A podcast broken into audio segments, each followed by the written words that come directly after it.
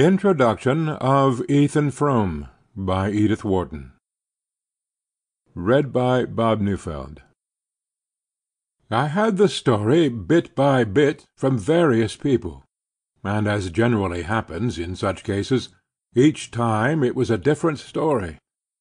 If you know Starkfield, Massachusetts, you know the post office.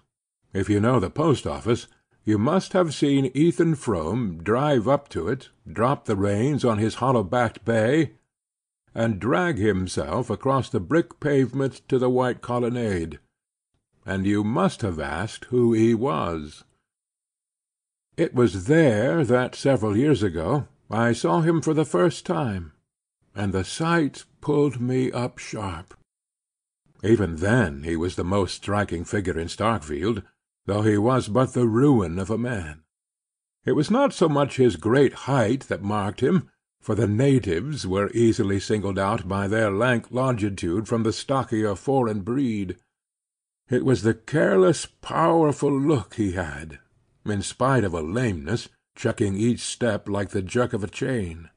There was something bleak and unapproachable in his face, and he was so stiffened and grizzled that I took him for an old man, and was surprised to hear that he was not more than fifty two.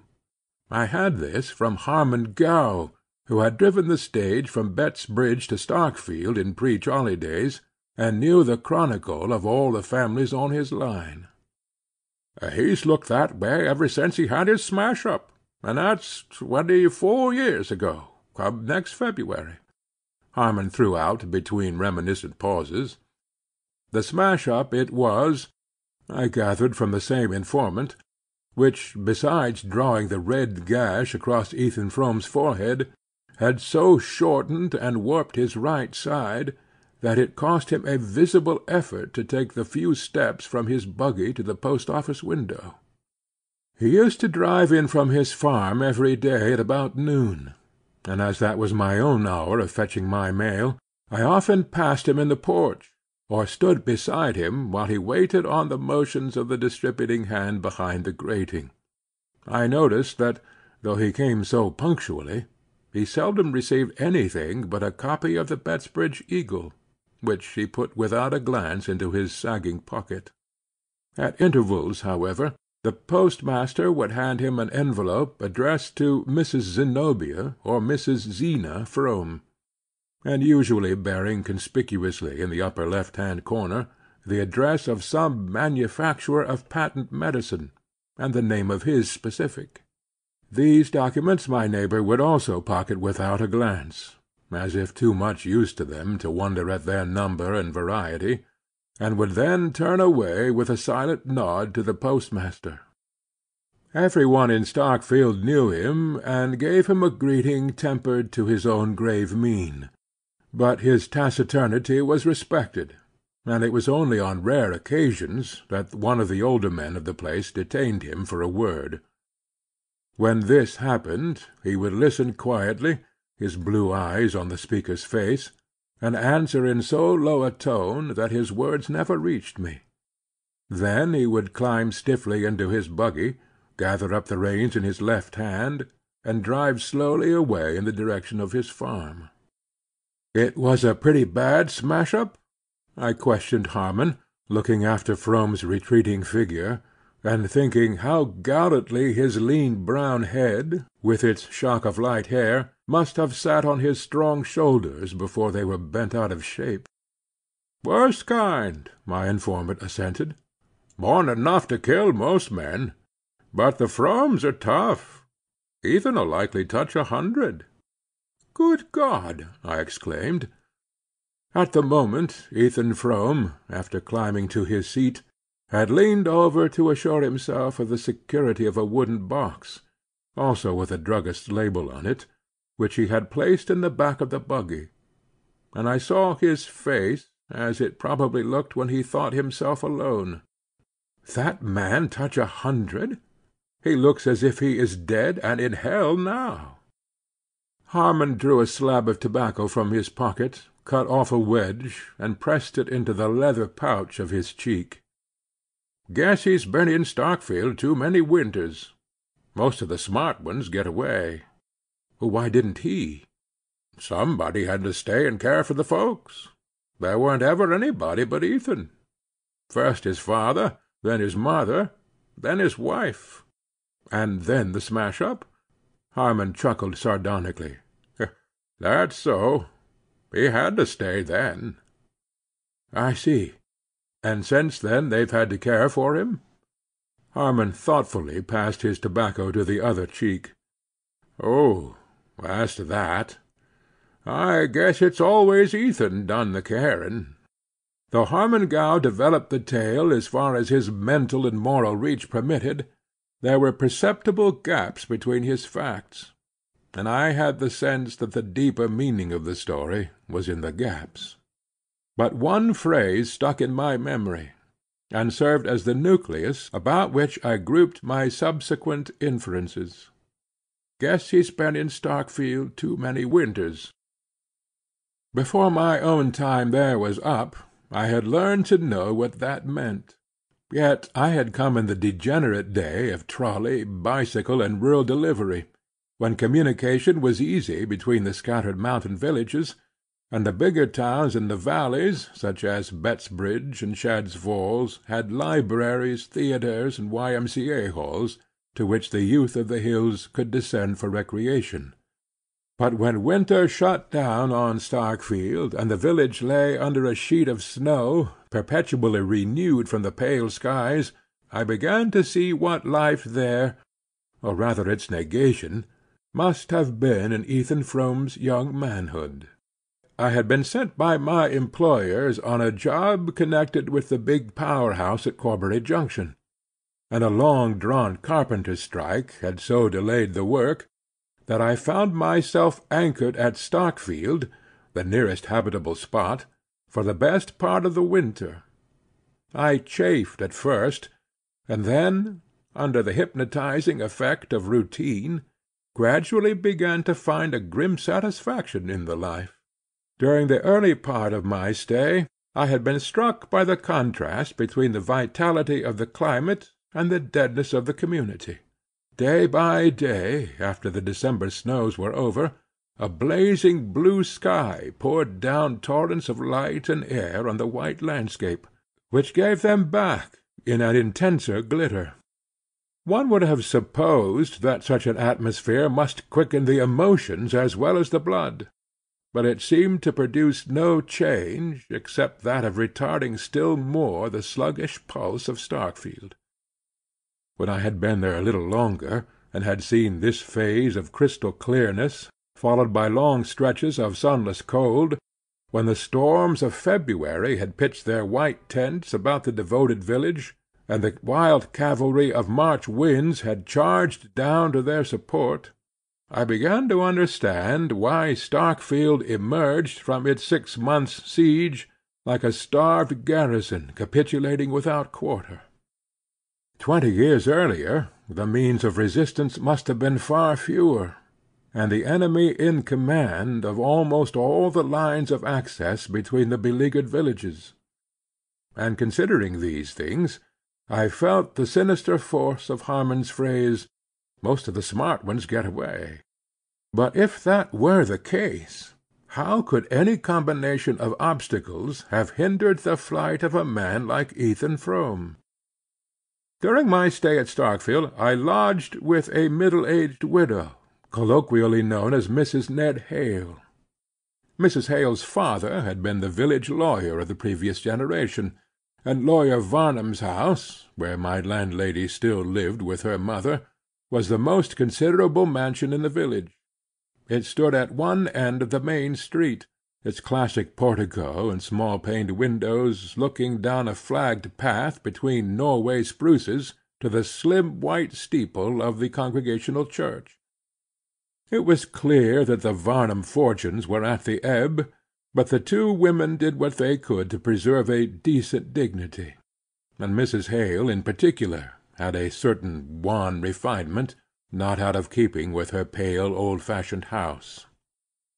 In the best parlor, with its black horsehair and mahogany weakly illuminated by a gurgling Carcel lamp, I listened every evening to another and more delicately shaded version of the "Starkfield Chronicle." It was not that Mrs. Ned Hale felt, or affected, any social superiority to the people about her. It was only that the accident of a finer sensibility, and a little more education, had put just enough distance between herself and her neighbors to enable her to judge them with detachment. She was not unwilling to exercise this faculty, and I had great hopes of getting from her the missing facts of Ethan Frome's story, or rather such a key to his character as should coordinate the facts I knew. Her mind was a storehouse of innocuous anecdotes, and any question about her acquaintances brought forth a volume of detail. But on the subject of Ethan Frome I found her unexpectedly reticent. There was no hint of disapproval in her reserve. I merely felt in her an insurmountable reluctance to speak of him or his affairs. A low "Yes, I knew them both. It was awful," seeming to be the utmost concession that her distress could make to my curiosity. So marked was the change in her manner such depths of sad initiation did it imply, that with some doubts as to my delicacy, I put the case anew to my village oracle Harmon Gow, but got for my pains only an uncomprehending grunt. Ruth Varnum was always as nervous as a rat; and come to think of it, she was the first one to see 'em after they was picked up. It happened right below Lawyer Varnum's down at the end of the Corbury road, just round about the time that Ruth got engaged to Ned Hale. The young folks was all friends, and I guess she just can't bear to talk about it. She's had troubles enough of her own." All the dwellers in Starkfield, as in more notable communities, had had troubles enough of their own to make them comparatively indifferent to those of their neighbors and though all conceded that Ethan Frome's had been beyond the common measure, no one gave me an explanation of the look in his face, which, as I persisted in thinking, neither poverty nor physical suffering could have put there. Nevertheless, I might have contented myself with the story pieced together from these hints, had it not been for the provocation of Mrs. Hale's silence, and, a little later, for the accident of personal contact with the man. On my arrival at Starkfield, Dennis Eady, the rich Irish grocer, who was the proprietor of Starkfield's nearest approach to a livery stable, had entered into an agreement to send me over daily to Corbury Flats, where I had to pick up my train for the junction. But about the middle of the winter Eady's horses fell ill of a local epidemic. The illness spread to the other Starkfield stables, and for a day or two I was put to it to find a means of transport. Then Harmon Gow suggested that Ethan Frome's bay was still on his legs, and that his owner might be glad to drive me over. I stared at the suggestion. Ethan Frome? But I've never even spoken to him. Why on earth should he put himself out for me? Harmon's answer surprised me still more. "I don't know as he would; but I know he wouldn't be sorry to earn a dollar." I had been told that Frome was poor, and that the sawmill and the arid acres of his farm yielded scarcely enough to keep his household through the winter; but I had not supposed him to be in such want as Harmon's words implied, and I expressed my wonder. "Well, matters ain't gone any too well with him," Harmon said. "When a man's been settin' around like a hulk for twenty years or more, seein' things that want doin', it eats into him, and he loses his grit. That Frome farm was always about as bare as a milk pan when the cat's been round, and you know what one of them old water mills is worth nowadays. When Ethan could sweat over 'em both from sun up to dark. He kind of choked a living out of 'em, but his folks ate up most everything, even then, and I don't see how he makes out now. First his father got a kick, out hayin'. went soft in the brain, and gave away money like Bible texts afore he died. Then his mother got queer, and dragged along for years as weak as a baby. And his wife Zeena, she's always been the greatest hand at doctoring in the county. Sickness and trouble, that's what Ethan's had his plate full up with, ever since the very first helping. The next morning when I looked out, I saw the hollow backed bay between the Varnum spruces, and Ethan Frome, throwing back his worn bearskin, made room for me in the sleigh at his side. After that, for a week, he drove me every morning to Corbury Flats, and on my return in the afternoon met me again, and carried me back through the icy night to Starkfield. The distance each way was barely three miles, but the old bay's pace was slow, and even with firm snow under the runners, we were nearly an hour on the way. Ethan Frome drove in silence, the reins loosely held in his left hand, his brown seamed profile, under the helmet like peak of the cap, relieved against the banks of the snow like the bronze image of a hero. He never turned his face to mine, or answered, except in monosyllables, the questions I put, or such slight pleasantries as I ventured. He seemed a part of the mute, melancholy landscape, an incarnation of its frozen woe with all that was warm and sentient in him fast bound below the surface. But there was nothing unfriendly in his silence. I simply felt that he lived in a depth of moral isolation too remote for casual access, and I had the sense that his loneliness was not merely the result of his personal plight, tragic as I guessed that to be, but had in it, as Harmon Gow had hinted, the profound accumulated cold of many Starkfield winters. Only once or twice was the distance between us bridged for a moment, and the glimpses thus gained confirmed my desire to know more. Once I happened to speak of an engineering job I had been on the previous year in Florida, the contrast between the winter landscape about us and that in which I had found myself the year before and to my surprise Frome said suddenly, "Yes, I was down there once, and for a good while afterward I would call up the sight of it in winter. But now it's all snowed under."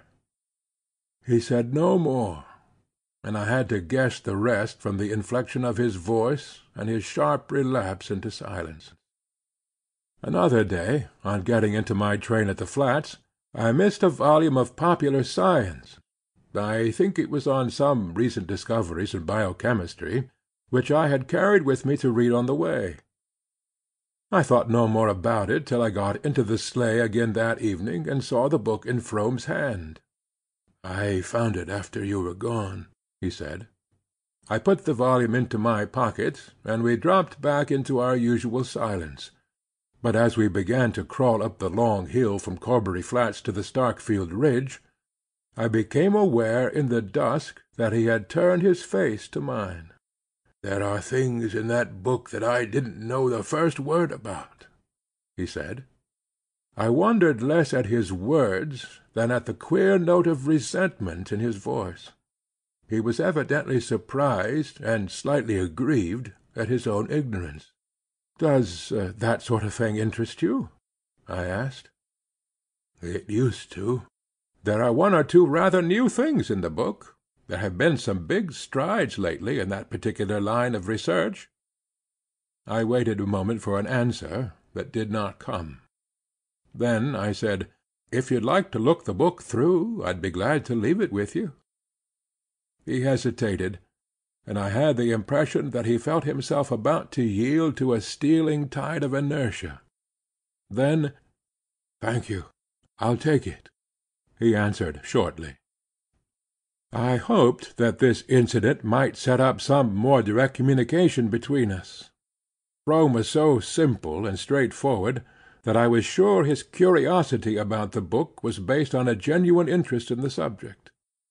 Such taste and acquirements in a man of his condition made the contrast more poignant between his outer situation and his inner needs; and I hoped that the chance of giving expression to the latter might at least unseal his lips; but something in his past history, or in his present way of living, had apparently driven him too deeply into himself for any casual impulse to draw him back to his kind. At our next meeting he made no allusion to the book, and our intercourse seemed fated to remain as negative and one sided as if there had been no break in his reserve. Frome had been driving me over to the flats for about a week, when one morning I looked out of my window into a thick snowfall.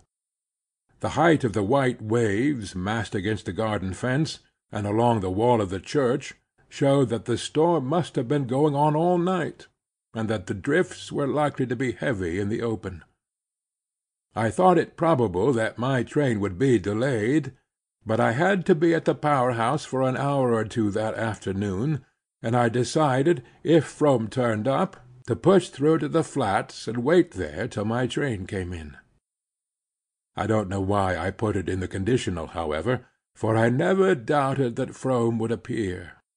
He was not the kind of man to be turned from his business by any commotion of the elements; and at the appointed hour his sleigh glided up through the snow like a stage apparition behind thickening veils of gauze. I was getting to know him too well to express either wonder or gratitude at his keeping his appointment; but I exclaimed in surprise as I saw him turn his horse in a direction opposite to that of the Corbury road. "The railroad's blocked by a freight train that got stuck in the drift below the flats," he explained, as we jogged off into the stinging whiteness. "But look here, where are you taking me, then?" "Straight to the junction by the shortest way," he answered, pointing up Schoolhouse Hill with his whip. "To the junction? In this storm? Why, it's a good ten miles." "The bay'll do it if you give him time. You said you had some business there this afternoon. I'll see you get there." He said it so quietly that I could only answer, "You're doing me the biggest kind of favor." "That's all right he rejoined. Abreast of the schoolhouse the road forked, and we dipped down a lane to the left, between hemlock boughs bent inward to their trunks by the weight of the snow. I had often walked that way on Sundays, and knew that the solitary roof showing through bare branches near the bottom of the hill was that of Frome's sawmill. It looked exanimate enough with its idle wheel looming above the black stream dashed with yellow white spume, and its cluster of sheds sagging under their white load. Frome did not even turn his head as we drove by, and still in silence we began to mount the next slope. About a mile farther, on a road I had never travelled, we came to an orchard of starved apple trees, writhing over a hillside among outcroppings of slate that nuzzled up through the snow like animals pushing out their noses to breathe. Beyond the orchard lay a field or two, their boundaries lost under drifts, and above the fields, huddled against the white immensities of land and sky, one of those lonely New England farmhouses that made the landscape lonelier.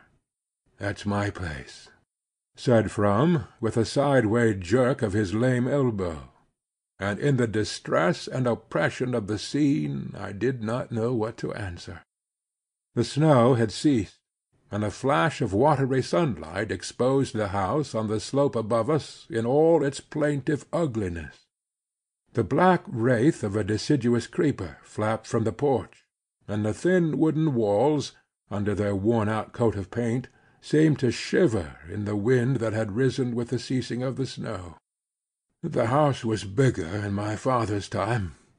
I had to take down the ell a while back," Frome continued, checking with a twitch on the left rein the bay's evident intention of turning in through the broken down gate.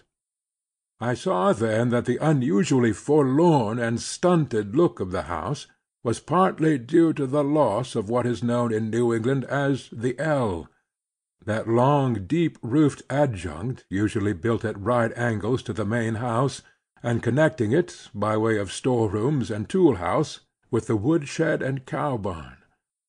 Whether because of its symbolic sense, the image it presents of a life linked with the soil, and enclosing in itself the chief sources of warmth and nourishment, or whether merely because of the consolatory thought that it enables the dwellers in that harsh climate to get to their morning's work without facing the weather, it is certain that the ell, rather than the house itself, seems to be the centre, the actual hearthstone of the New England farm. Perhaps this connection of ideas, which had often occurred to me in my rambles about Starkfield, caused me to hear a wistful note in Frome's words and to see in the diminished dwelling the image of his own shrunken body. "We're kinder sidetracked here now," he added, "but there was considerable passing before the railroad was carried through to the flats." He roused the lagging bay with another twitch. Then, as if the mere sight of the house had let me too deeply into his confidence for any further pretence of reserve, he went on slowly. I've always set down the worst of mother's trouble to that. When she got the rheumatism so bad she couldn't move around, she used to sit up there and watch the road by the hour; and one year, when they were six months bending the Bettsbridge pike after the floods, and Harmon Gow had to bring his stage round this way, she picked up so that she used to get down to the gate most days to see him.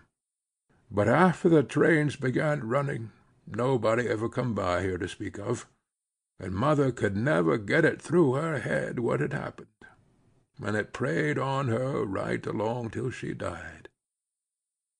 As we turned into the Corbury road the snow began to fall again, cutting off our last glimpse of the house, and Frome's silence fell with it, letting down between us the old veil of reticence. This time the wind did not cease with the return of the snow. Instead, it sprung up to a gale which now and then, from a tattered sky, flung pale sweeps of sunlight over a landscape chaotically tossed. But the bay was as good as Frome's word, and we pushed on to the junction through the wild white scene.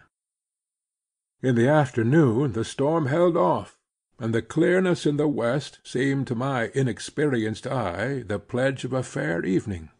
I finished my business as quickly as possible, and we set out for Starkfield with a good chance of getting there for supper. But at sunset the clouds gathered again, bringing an earlier night, and the snow began to fall straight and steadily from a sky without wind in a soft universal diffusion more confusing than the gusts and eddies of the morning. It seemed to be a part of the thickening darkness, to be the winter night itself descending on us layer by layer. The small ray of Frome's lantern was soon lost in the smothering medium, in which even his sense of direction, and the bay's homing instinct, finally ceased to serve us. Two or three times some ghostly landmark sprang up to warn us that we were astray, and then was sucked back into the mist; and when we finally regained our road the old horse began to show signs of exhaustion. I felt myself to blame for having accepted Frome's offer, and after a short discussion I persuaded him to let me get out of the sleigh and walk along through the snow at the bay's side. In this way we struggled on for another mile or two, and at last reached a point where Frome, peering into what seemed to me formless night, said, "That's my gate down yonder." The last stretch had been the hardest part of the way. The bitter cold and the heavy going had nearly knocked the wind out of me, and I could feel the horse's side ticking like a clock under my hand. "Look here, Frome," I began. There's no earthly use in your going any farther." But he interrupted me. "Nor you neither. There's been about enough of this for anybody." I understood that he was offering me a night's shelter at the farm, and without answering I turned into the gate at his side, and followed him to the barn, where I helped him to unharness and bed down the tired horse. When this was done, he unhooked the lantern from the sleigh, stepped out again into the night, and called to me over his shoulder, "This way." Far off above us a square of light trembled through the screen of snow. Staggering along in Frome's wake, I floundered toward it, and in the darkness almost fell into one of the deep drifts against the front of the house. Frome scrambled up the slippery steps of the porch, digging a way through the snow with his heavily booted foot. Then he lifted his lantern, found the latch, and led the way into the house. I went after him into a low unlit passage, at the back of which a ladder like staircase rose into obscurity. On our right a line of light marked the door of the room which had sent its ray across the night, and behind the door I heard a woman's voice droning querulously. Frome stamped on the worn oilcloth to shake the snow from his boots, and set down his lantern on a kitchen chair which was the only piece of furniture in the hall. Then he opened the door. "Come in," he said, and as he spoke the droning voice grew still. It was that night that I found the clue to Ethan Frome, and began to put together this vision of his story. End of introduction.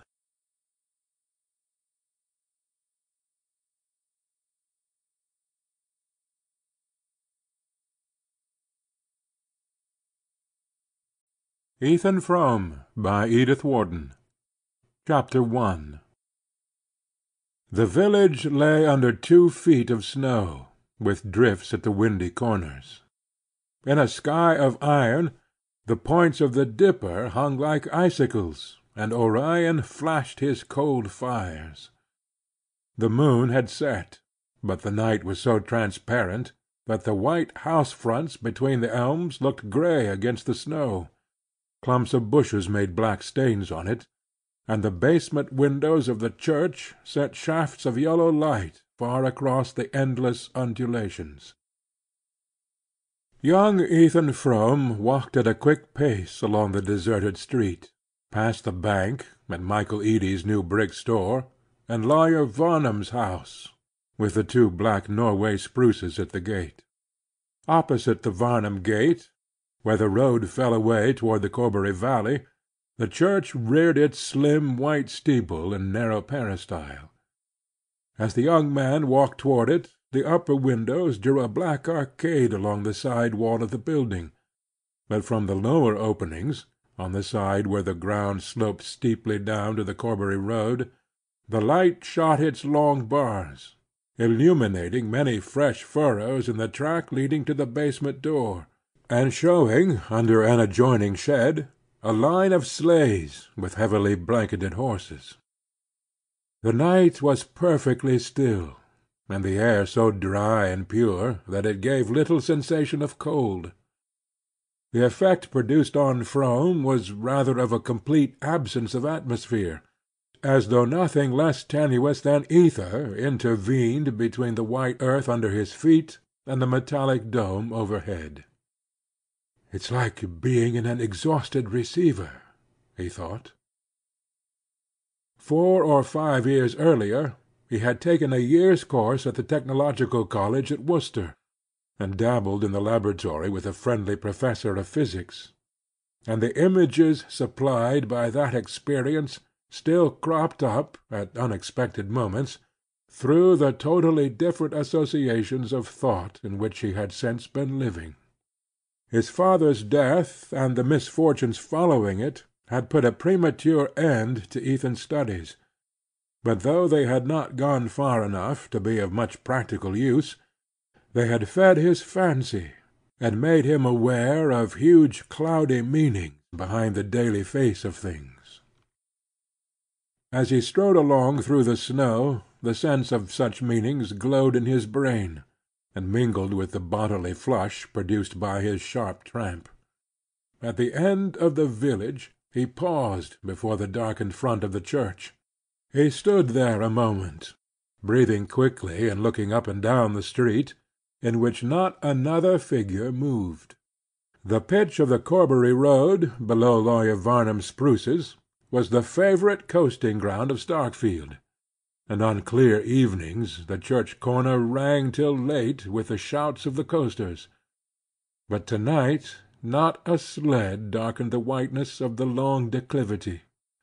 The hush of midnight lay on the village, and all its waking life was gathered behind the church windows, from which strains of dance music flowed with the broad bands of yellow light. The young man, skirting the side of the building, went down the slope toward the basement door. To keep out of range of the revealing rays from within, he made a circuit through the untrodden snow, and gradually approached the farther angle of the basement wall. Thence, still hugging the shadow, he edged his way cautiously forward to the nearest window holding back his straight spare body, and craning his neck till he got a glimpse of the room. Seen thus, from the pure and frosty darkness in which he stood, it seemed to be seething in a mist of heat. The metal reflectors of the gas jets sent crude waves of light against the whitewashed walls, and the iron flanks of the stove at the end of the hall looked as though they were heaving with volcanic fires. The floor was thronged with girls and young men. Down the side wall facing the window stood a row of kitchen chairs, from which the older women had just arisen. By this time the music had stopped, and the musicians, a fiddler and the young lady who played the harmonium on Sundays, were hastily refreshing themselves at one corner of the supper table, which aligned its devastated pie dishes and ice cream saucers on the platform at the end of the hall. The guests were preparing to leave, and the tide had already set toward the passage where coats and wraps were hung, when a young man with a sprightly foot and a shock of black hair shot into the middle of the floor and clapped his hands. The signal took instant effect. The musicians hurried to their instruments. The dancers, some already half muffled for departure, fell into line down each side of the room. The older spectators slipped back to their chairs, and the lively young man, after diving about here and there in the throng, drew forth a girl who had already wound a cherry-colored fascinator about her head, and leading her up to the end of the floor, whirled her down its length to the bounding tune of a Virginia reel. Frome's heart was beating fast. He had been straining for a glimpse of the dark head under the cherry-colored scarf, and it vexed him that another eye should have been quicker than his.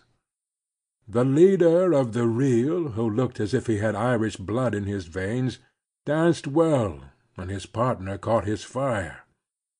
As she passed down the line, her light figure swinging Frome hand to hand in circles of increasing swiftness, the scarf flew off her head and stood out behind her shoulders, and from, at each turn, caught sight of her laughing, panting lips, the cloud of dark hair about her forehead, and the dark eyes, which seemed the only fixed points in a maze of flying lines.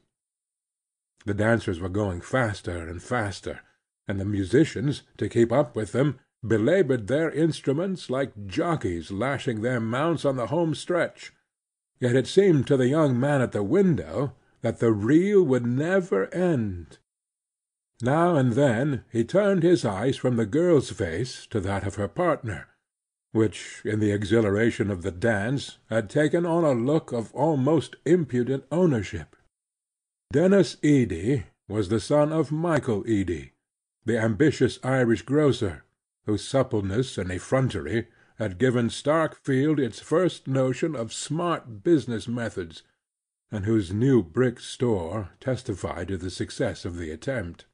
His son seemed likely to follow in his steps, and was meanwhile applying the same arts to the conquest of the Starkfield maidenhood. Hitherto Ethan Frome had been content to think him a mean fellow, but now he positively invited a horsewhipping. It was strange that the girl did not seem aware of it; that she could lift her rapt face to her dancer's, and drop her hands into his, without appearing to feel the offence of his look and touch. Frome was in the habit of walking into Starkfield to fetch home his wife's cousin, Mattie Silver, on the rare evenings when some chance of amusement drew her to the village. It was his wife who had suggested, when the girl came to live with them, that such opportunities should be put in her way. Mattie Silver came from Stamford, and when she entered the Fromes' household to act as her cousin Zeena's aid, it was thought best, as she came without pay, not to let her feel too sharp a contrast between the life she had left and the isolation of a Starkfield farm. But for this, as Frome sardonically reflected, it would hardly have occurred to Zeena to take any thought for the girl's amusement. When his wife first proposed that they should give Mattie an occasional evening out, he had inwardly demurred at having to do the extra two miles to the village and back, after his hard day on the farm. But not long afterward he had reached the point of wishing that Starkfield might give all its nights to revelry. Mattie Silver had lived under his roof for a year, and from early morning till they met at supper he had frequent chances of seeing her but no moments in her company were comparable to those, when, her arm in his, and her light step flying to keep time with his long stride, they walked back through the night to the farm. He had taken to the girl from the first day, when he had driven over to the flats to meet her, and she had smiled and waved to him from the train, crying out, "You must be Ethan!" as she jumped down with her bundles, while he reflected, looking over her slight person, "She don't look much on housework, but she ain't a fretter, anyhow." It was not only that the coming to his house of a bit of hopeful young life was like the lighting of a fire on a cold hearth. The girl was more than the bright serviceable creature he had thought her. She had an eye to see, and an ear to hear. He could show her things, and tell her things, and taste the bliss of feeling that all he imparted left long reverberations and echoes he could wake at will. It was during their night walks back to the farm that he felt most intensely the sweetness of this communion.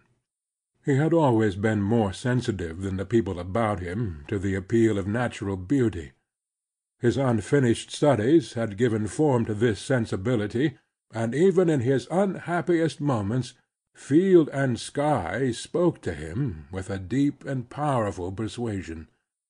But hitherto the emotion had remained in him as a silent ache, veiling with sadness the beauty that evoked it. He did not even know whether any one else in the world felt as he did or whether he was the sole victim of this mournful privilege. Then he learned that one other spirit had trembled with the same touch of wonder, that at his side, living under his roof and eating his bread, was a creature to whom he could say, "That's Orion down yonder. The big fellow to the right is Aldebaran. And the bunch of little ones, like bees swarming, they're the Pleiades. Or whom he could hold entranced before a ledge of granite thrusting up through the fern, while he unrolled the huge panorama of the Ice Age, and the long dim stretches of succeeding time. The fact that admiration for his learning mingled with Mattie's wonder at what he taught, was not the least part of his pleasure. And there were other sensations less definable but more exquisite, which drew them together with a shock of silent joy. The cold red of sunset behind winter hills, the flight of cloud flocks over slopes of golden stubble, or the intensely blue shadows of hemlocks on sunlit snow. When she said to him once, It looks just as if it was painted." It seemed to Ethan that the art of definition could go no farther, and that words had at last been found to utter his secret soul. As he stood in the darkness outside the church, these memories came back with the poignancy of vanished things. Watching Mattie whirl down the floor from hand to hand, he wondered how he could ever have thought that his dull talk interested her. To him, who was never gay but in her presence, her gayety seemed plain proof of indifference. The face she lifted to her dancers was the same which, when she saw him, always looked like a window that has caught the sunset. He even noticed two or three gestures, which, in his fatuity, he had thought she kept for him; a way of throwing her head back when she was amused, as if to taste her laugh before she let it out; and a trick of sinking her lids slowly, when anything charmed or moved her. The sight made him unhappy, and his unhappiness roused his latent fears. His wife had never shown any jealousy of Mattie, but of late she had grumbled increasingly over the housework, and found oblique ways of attracting attention to the girl's inefficiency. Zeena had always been what Starkfield called sickly, and Frome had to admit that if she were as ailing as she believed, she needed the help of a stronger arm than the one which lay so lightly in his during the night walks to the farm. Mattie had no natural turn for housekeeping, and her training had done nothing to remedy the defect. She was quick to learn, but forgetful and dreamy, and not disposed to take the matter seriously. Ethan had an idea that if she were to marry a man she was fond of, the dormant instinct would wake, and her pies and biscuits become the pride of the county. But domesticity in the abstract did not interest her. At first she was so awkward that he could not help laughing at her; but she laughed with him, and that made them better friends. He did his best to supplement her unskilled efforts, getting up earlier than usual to light the kitchen fire, carrying in the wood overnight, and neglecting the mill for the farm, that he might help her about the house during the day. He even crept down on Saturday nights to scrub the kitchen floor after the women had gone to bed; and Zeena one day had surprised him at the churn, and turned away silently, with one of her queer looks. Of late there had been other signs of her disfavor, as intangible but more disquieting. One cold winter morning, as he dressed in the dark his candle flickering in the draught of the ill fitting window, he heard her speak from the bed behind him. "The doctor don't want I should be left without anybody to do for me," she said in her flat whine. He had supposed her to be asleep, and the sound of her voice had startled him, though she was given to abrupt explosions of speech after long intervals of secretive silence. He turned and looked at her where she lay indistinctly outlined under the dark calico quilt, her high boned face taking a grayish tinge from the whiteness of the pillow. "Nobody to do for you?" he repeated. "If you say you can't afford a hired girl when Mattie goes." Frome turned away again, and taking up his razor stooped to catch the reflection of his stretched cheek in the blotched looking glass above the washstand. "Why on earth should Mattie go?" "Well, when she gets married, I mean." His wife's drawl came from behind him. "Oh, she'd never leave us as long as you needed her," he returned, scraping hard at his chin. "I wouldn't ever have it said that I stood in the way of a poor girl like Mattie marrying a smart fellow like Denis Eady?" Zeena answered in a tone of plaintive self effacement. Ethan, glaring at his face in the glass, threw his head back to draw the razor from ear to chin. His hand was steady, but the attitude was an excuse for not making an immediate reply. "And the doctor don't want I should be left without anybody," Zeena continued. "He wanted I should speak to you about a girl he's heard about, that might come." Ethan laid down the razor and straightened himself with a laugh. "Denis Eady? If that's all, I guess there's no such hurry to look around for a girl." "Well, I'd like to talk to you about it," said Zeena obstinately. He was getting into his clothes in fumbling haste. "All right, but I haven't got the time now. I'm late as it is," he returned, holding his old silver turnip watch to the candle. Zeena, apparently accepting this as final lay watching him in silence while he pulled his suspenders over his shoulders and jerked his arms into his coat. But as he went toward the door she said, suddenly and incisively, "I guess you're always late, now you shave every morning."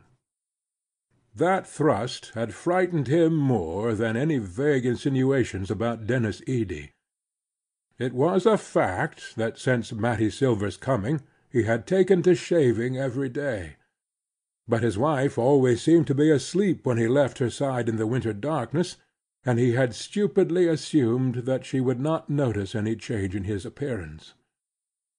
Once or twice in the past he had been faintly disquieted by Zenobia's way of letting things happen without seeming to remark them, and then, weeks afterward in a casual phrase, revealing that she had all along taken her notes and drawn her inferences. Of late, however, there had been no room in his thoughts for such vague apprehensions. Zeena herself, from an oppressive reality, had faded into an insubstantial shade. All his life was lived in the sight and sound of Mattie Silver and he could no longer conceive of its being otherwise. But now, as he stood outside the church, and saw Mattie spinning down the floor with Denis Eady, a throng of disregarded hints and menaces wove their cloud about his brain. End of chapter II.